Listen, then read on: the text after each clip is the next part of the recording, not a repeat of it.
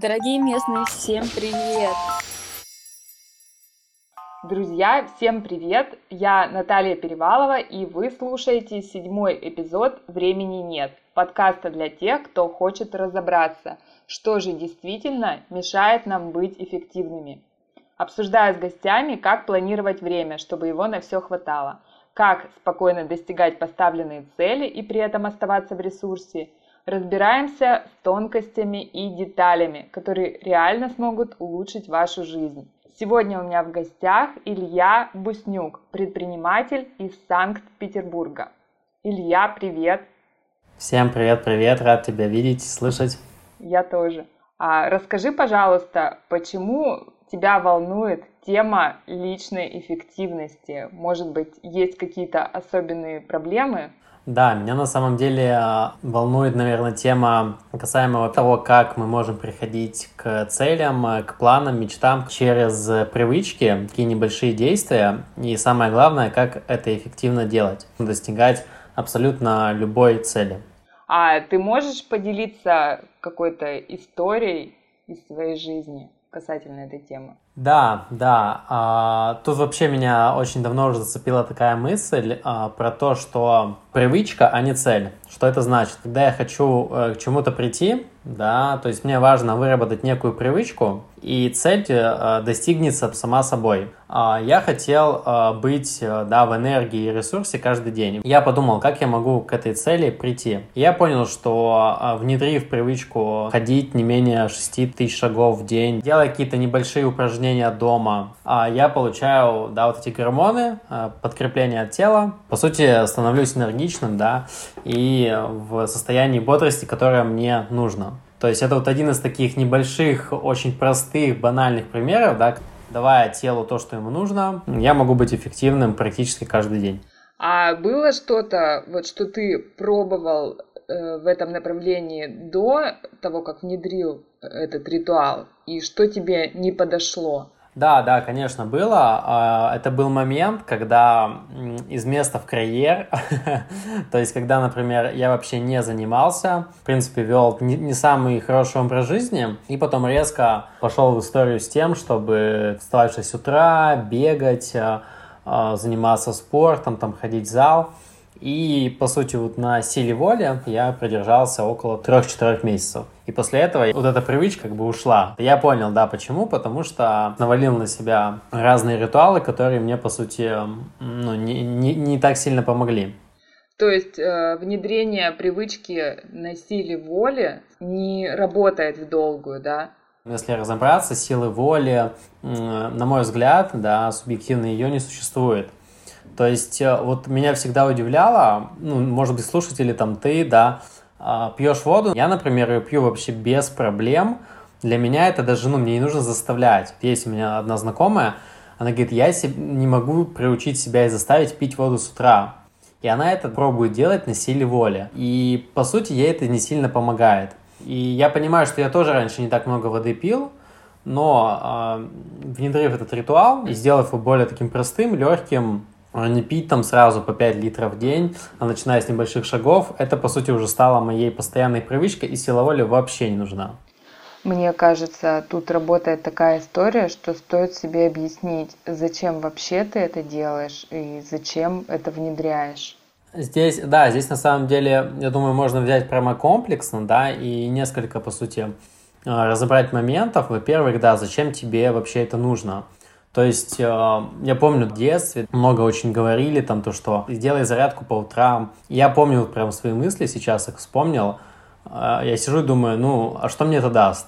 Ну, как бы я буду заниматься спортом, ну и что? А потом я понял, что, например, э, физическая активность дает мне энергию. Я могу спокойно коммуницировать с людьми, у меня нет агрессии. Когда я позанимался спортом, всю агрессию в зале слил, я там не буду кричать, да, там на близких, буду чувствовать себя прекрасно. То есть я понял, да, вот как ты говоришь, зачем, то есть зачем вообще мне это нужно, и когда ты понимаешь, зачем тебе это, тебе это намного проще делать. Да, мне кажется, тут э, важен еще такой нюанс. Ты уже говорил про уровень гормонов, а может быть в детстве мы более беззаботны и на нас просто не наваливается столько проблем – столько каких-то задач, да, ну, то есть нет такой прям необходимости э, себя восстанавливать. А чем старше мы становимся, тем острее эта боль и появляется актуальность этой проблемы. А скажи, пожалуйста, в течение какого времени ты уже выполняешь этот ритуал? Сейчас он у тебя сохранился, правильно? А ты имеешь в виду именно физические упражнения? Да, вот ты рассказывал, что внедрил.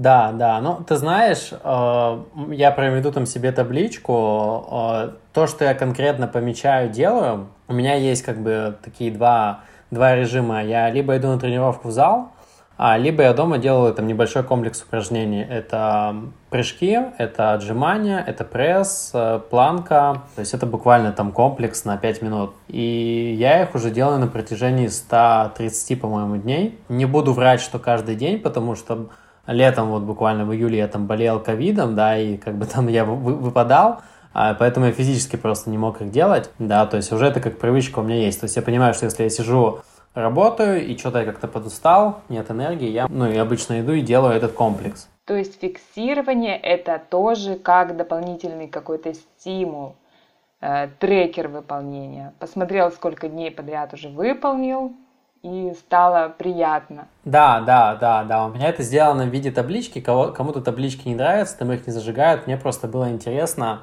ослить вообще, какой прогресс идет. И когда, например, ты считаешь, вот есть там очень много разных тоже, знаешь, историй. Сила маленьких шагов, это прям вот моя одна из любимых тем.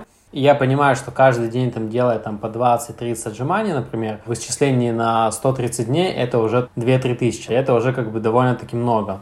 И это можно применять, причем абсолютно к любой области, к любой сфере.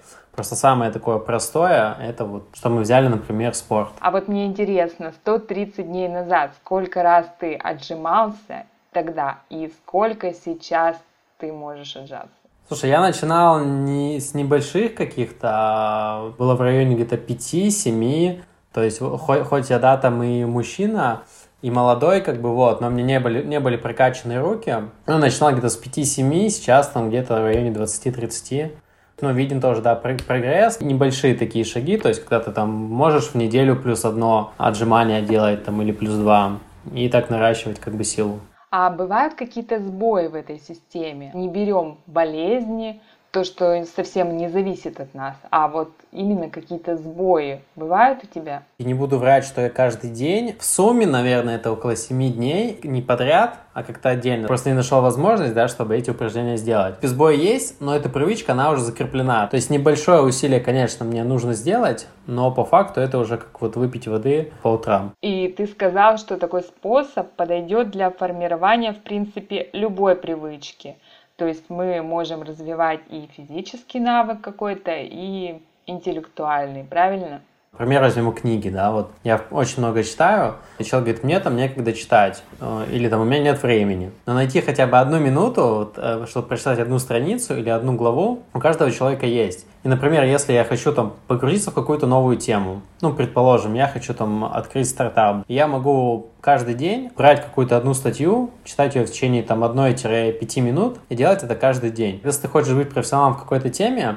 тебе не обязательно идти учиться, например, изучить, э, как работает э, финансовая система, как вообще работает финансовый рынок в России в мире. То есть я просто беру и каждый день читаю там по одной статье. И через там месяц, два, три год я уже буду профессионалом в этой теме ну, повариться в этой теме, да. То есть это как один из примеров. А, либо это может быть э, да, какая-то новая профессия. То есть не обязательно, если ты хочешь там поменять э, работу, бизнес, да, там новое открыть, не обязательно резко уходить, например, да, и все концы обрезаешь и, в общем, говоришь, все, я там ухожу. А ты можешь, например, там по несколько часов там или час в день тестировать что-то, смотреть, изучать и потом плавно перейти. Еще у меня такой вопрос возник. Сейчас, в течение дня, сколько таких привычек привычек есть у тебя. Просто я вот такой человек э, на максималках, и какое-то время назад Помнишь, мы в группе внедряли эти привычки, и у меня одно время было так, что день был не совсем уж расписан под привычки, но какой-то автоматизм появляется. Нет момента, что ты ничего не делаешь, а просто отдыхаешь. Все время над тобой какая-то мысль, давление, что мне надо сегодня еще вот это сделать, вот это, это. И баланс есть у тебя в этом отношении? У меня сейчас э, утро четко так закреплено, и даже мозг уже автоматически идет и делает то, что нужно. С какие конкретные привычки это я медитирую утром, а потом читаю и делаю зарядку. Просто, ну, иду и делаю, то есть тело уже автоматически это делает. Потом сажусь там, медитирую и читаю книгу. И уже после этого начинаю свой день. В течение дня, как таковых, э, привязок нету, вот кроме комплекса упражнений, например, которые я делаю, э, вот, и что еще, введение финансов, но это уже больше вечер.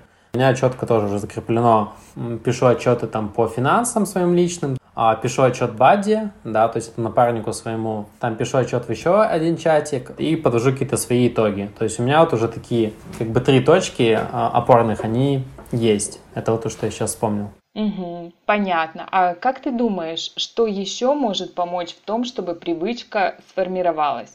Да, здесь на самом деле очень много факторов. Правильно ты уже подметила, что э, для эффективного внедрения надо понимать вообще, зачем тебе эта привычка. Да? То есть, например, если э, я хочу да, там, считать свои деньги, да, понимать, сколько я трачу, сколько зарабатываю, сколько есть там свободы, сколько я могу инвестировать, мне важно понимать, сколько вообще их есть. Я это понимаю, поэтому начинаю вести свои финансы. А второе – это легкость э, исполнения этой привычки. А, то есть, если мне, например, чтобы посчитать финансы, нужно там заходить в отде- отдельно в каждый банк, приложение, что-то считать, смотреть, то это было бы, наверное, не так легко для мозга, и он бы сопротивлялся. Сейчас там есть очень много разных приложений, которые это делают все автоматически.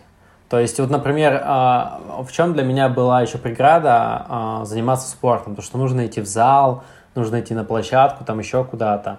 Я такой, ну я же могу это делать дома, то есть я могу дома вот сделать обычный комплекс из пяти упражнений, и это дает определенный результат. Третье, это вот, э, опять же, определиться, когда ты вообще будешь ее делать. А, утром, да, там, или вечером, чтобы у тебя мозг тоже понимал, когда ему это стоит делать. То есть вписать в рутину дня, да, и выделить специальное время для этого и закрепить. Да, да, да, чтобы он уже запоминал, что вот в это время я буду делать это. То есть, чтобы, да, это было такой некой рутиной, и как бы, ну, ты уже будешь это делать на автоматизме, тебе даже думать не нужно будет, да, то есть, э, как и когда это сделать. Понятно. Ну, я вот еще хотела бы добавить, что я часто обманываю свой мозг. Например, использую какие-то правила, что не пропускать привычку больше двух дней подряд, либо когда не можешь начать что-то делать, то правило двух минут. Начни, сделай две минуты, а там уже а, после того, как сделал свой минимум, если не хочешь, то занимайся чем-то другим. Конечно, такие лайфхаки тоже, да, работают. Я их тоже использую. То есть, когда, например, вообще не хотелось, я мог сделать там одно отжимание, постоять 5 секунд в планке, сделать там один, одно упражнение на пресс и все. И ты даешь понимание, что ты хоть и немного, но ты все равно сделал у тебя эта привычка закрепляется. Также, да, ты сказал, это уже много, много таких есть вещей. А, вот лайфхак, да, лучше не больше одного дня. То есть, если ты пропускаешь больше, чем один день, то это уже все-таки привычка может слететь.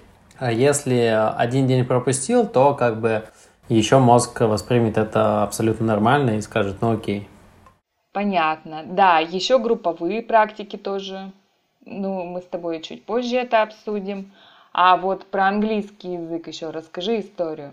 Да, это вот э, история, да, когда все, ну я в том числе э, про себя буду говорить, там хочу учить английский язык, я его потихонечку изучал, там раз в неделю общался с э, преподавателем, но не было понимания зачем. Через там год, два, три, пять лет, может быть, он где-то пригодится, там я поеду в Штаты, там к друзьям и так далее, но по факту конкретно он не, э, не был мне нужен. Я подавал э, заявку на одну из программ по обмену в Штатах, и, соответственно, я узнал, что у меня через там полторы недели интервью на английском. Разговорный у меня был э, английский, ну, плюс-минус нормальный, изъясняться я мог. И я за полторы эти недели нашел там несколько человек, с кем я буду общаться на английском и говорить вживую. Кому-то я писал эм, тексты да, на английском, чтобы закрепить. А вот у меня уже есть конкретный дедлайн, конкретная цель, когда мне нужно будет на английском четко, уверенно говорить. И это дало вот определенный толчок. То есть короткий срок на выполнение этой задачи. И как ты прошел это интервью? Ну, не, прошел я замечательно. Как оказалось, э, английский там был не такой э, сложный. Вполне хорошо мы пообщались, друг друга поняли. И здесь э, даже, знаешь, наверное, вот не то, что краткосрочно, не краткосрочно, а именно конкретный дедлайн. Мне нужен английский к такому-то числу, то я начинаю его учить. А насколько это было важно для тебя пройти это интервью? Насколько важно? Ну, мне было интересно, это, это не работа, это не бизнес, то есть программа по обмену, вот, и в целом мне было, ну, интересно, важно, потому что я подавался уже второй раз, и, соответственно, ну, хотелось, да, попробовать, что это такое. А что бы ты потерял, если бы не прошел? Что бы я потерял? Наверное, в первую очередь опыт, ну, новые возможности.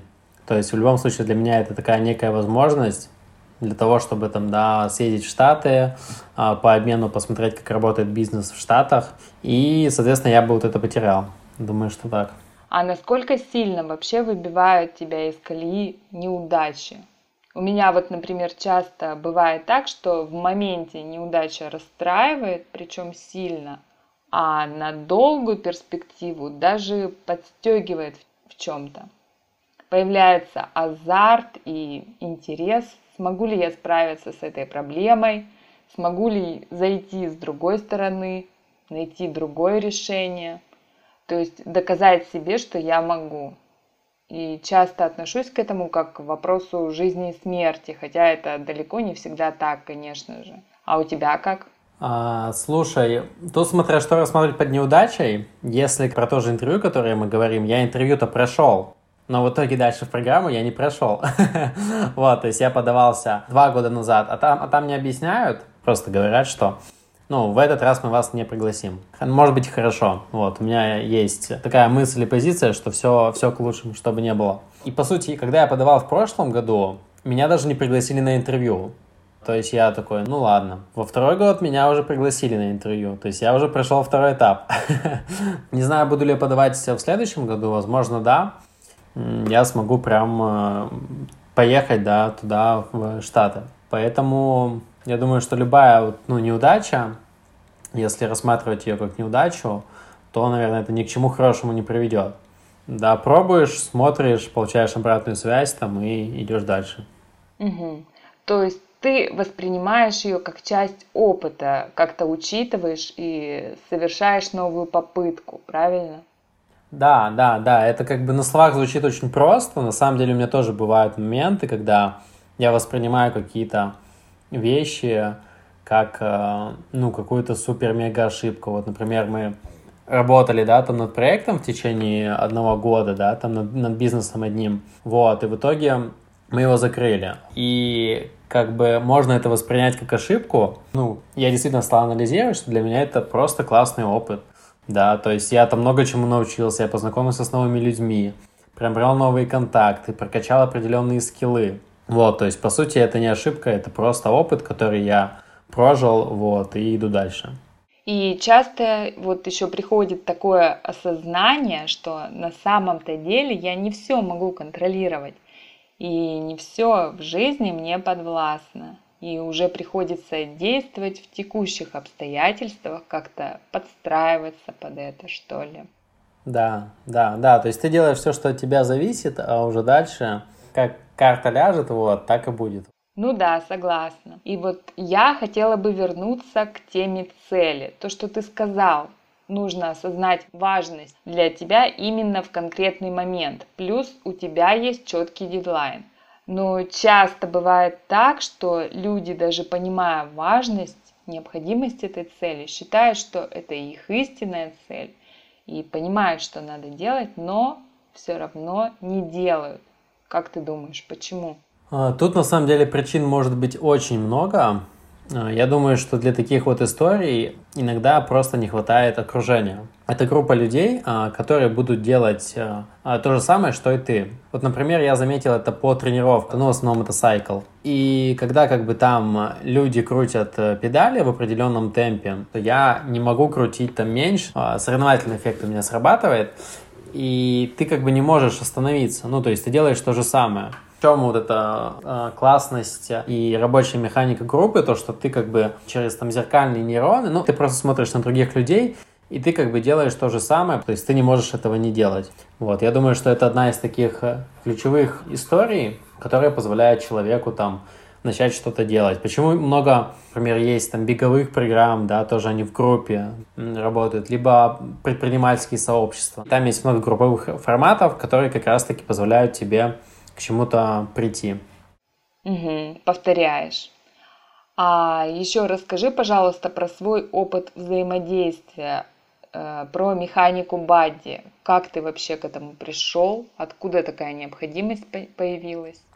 Да, на самом деле это один из таких был экспериментов, который продолжается уже 170 дней, получается уже практически сколько, 6 месяцев, да. Вот. Ого! Я уже цифры не помню. Каждый день я пишу, кстати, отчет. У меня прям это четко вот есть. Вот в чем в чем, а отчет я ни разу не пропустил.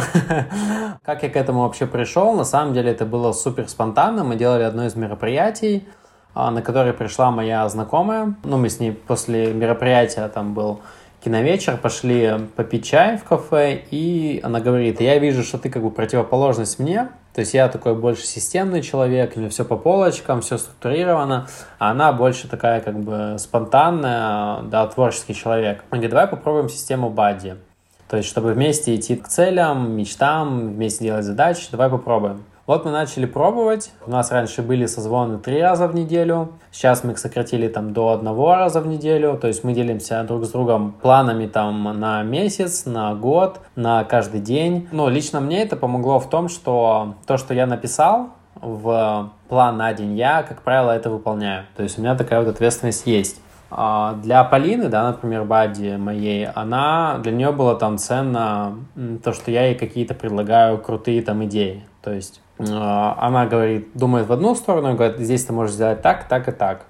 Он от кого прикольно. То есть она идет делает и получает там результат определенный. А, ну и плюс отчетики, да, отчеты вот эти, они помогают вообще а, анализировать и понимать в каком-то состоянии, как бы насколько сильно ты продвинулся там или не продвинулся. Понятно. А ты вот сказал, что вы в чем-то похожи, но в чем-то противоположно разные. У меня такой вопрос. Бадди, он должен быть на равных с тобой или как? Да, да, здесь вот, э, наверное, ключевое, кто такой Бадди. Бадди это все-таки не наставник, это не учитель, это не ученик. Близкий э, человек, ну, близкий человек, я имею в виду, что близкий к тебе там по мышлению, по уровню там э, сознания, то есть мы с ним на одном уровне, то есть это как напарники. Да, интересно, но все равно сфера у вас может быть разной, чтобы именно получить другой угол зрения. Конечно, да, да, да, да, сферы у нас, да, разные. Вот, здесь я, наверное, больше имею в виду, ну, хотя бы по масштабу, да, например. Ну, в твоем баде может быть кто угодно. Вот, вопрос, как вы договоритесь, и, ну, зачем вам это вообще нужно каждому. Ага, понятно. А ты сказал, что это была твоя знакомая. А есть ли у тебя еще какие-то истории подобного взаимодействия? Ну, где люди вообще берут бадди? Где они знакомятся со своими бадди? Есть пример. Э, одну из тоже знакомых я позвал в сообщество, у другой девушки был запрос на бадди, и они соединились. Э, Все-таки бадди ты можешь найти там, где есть твой круг общения. То есть сейчас э, я думаю, что это сообщество по большей части. Если ты сюда пришел и тебе здесь комфортно, то значит и человека где-то вы будете с ним близки, где-то у вас коннект будет. Общая грань личности, да, общие интересы. Да, да, да, то есть какие-то общие ценности будут, какие-то общие взгляды на жизнь, на мир. Просто бади это все-таки долгосрочная история, это как с выбором, ну, опять же, как вы договоритесь, вот начинали без каких-то планов, задач и так далее, и вот уже на протяжении, ну, 6 месяцев даже, да, 170 дней. Да, 6 месяцев такой уже серьезный срок. А были какие-то проблемы в вашем взаимодействии за полгода?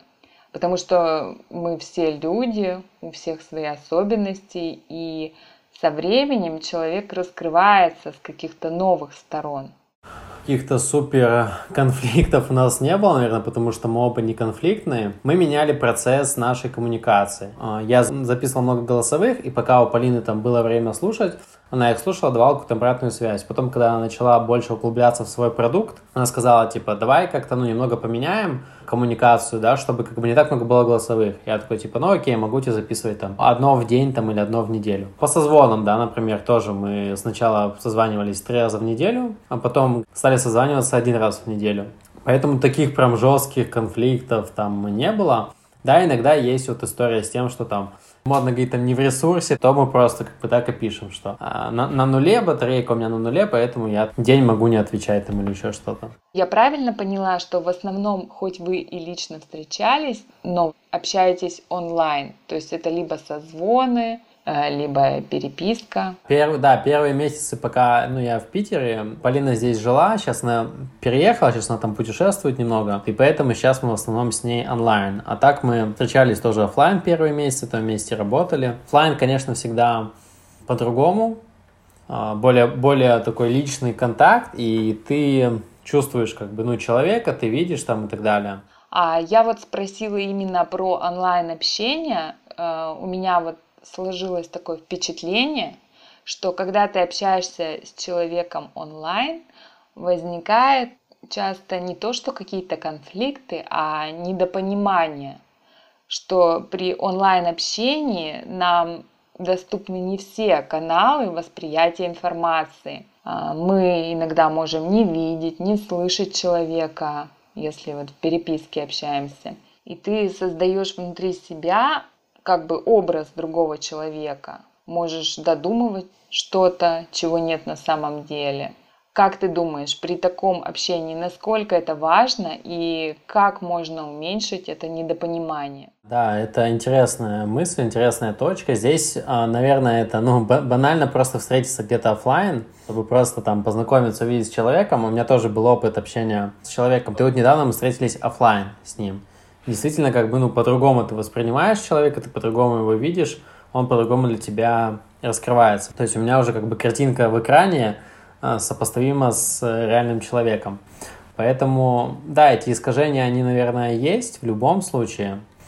И здесь, наверное, тоже как бы эта степень открытости, то есть какие конкретно там точки, например, как человек выглядит, или то, что он не все рассказывает, что у него есть в жизни, или какое у него на самом деле состояние. Вот здесь ну, вопрос, наверное, открытости и доверия, то есть насколько вы друг другу доверяете и готовы рассказывать обо всем. Здесь, в принципе, если это бадди, то все зависит как бы от вас, насколько вы друг другу готовы открываться и где вы вообще познакомились, потому что вот как раз-таки с Полиной, да, а, с которой мы сейчас бадди, мы с ней познакомились не просто так, мы были на общей... А, мы встречали вместе Новый год, но не вдвоем, а в компании, то есть за городом, в доме. Близкий контакт все равно есть. И в этом формате, конечно, проще доверять, проще раскрываться.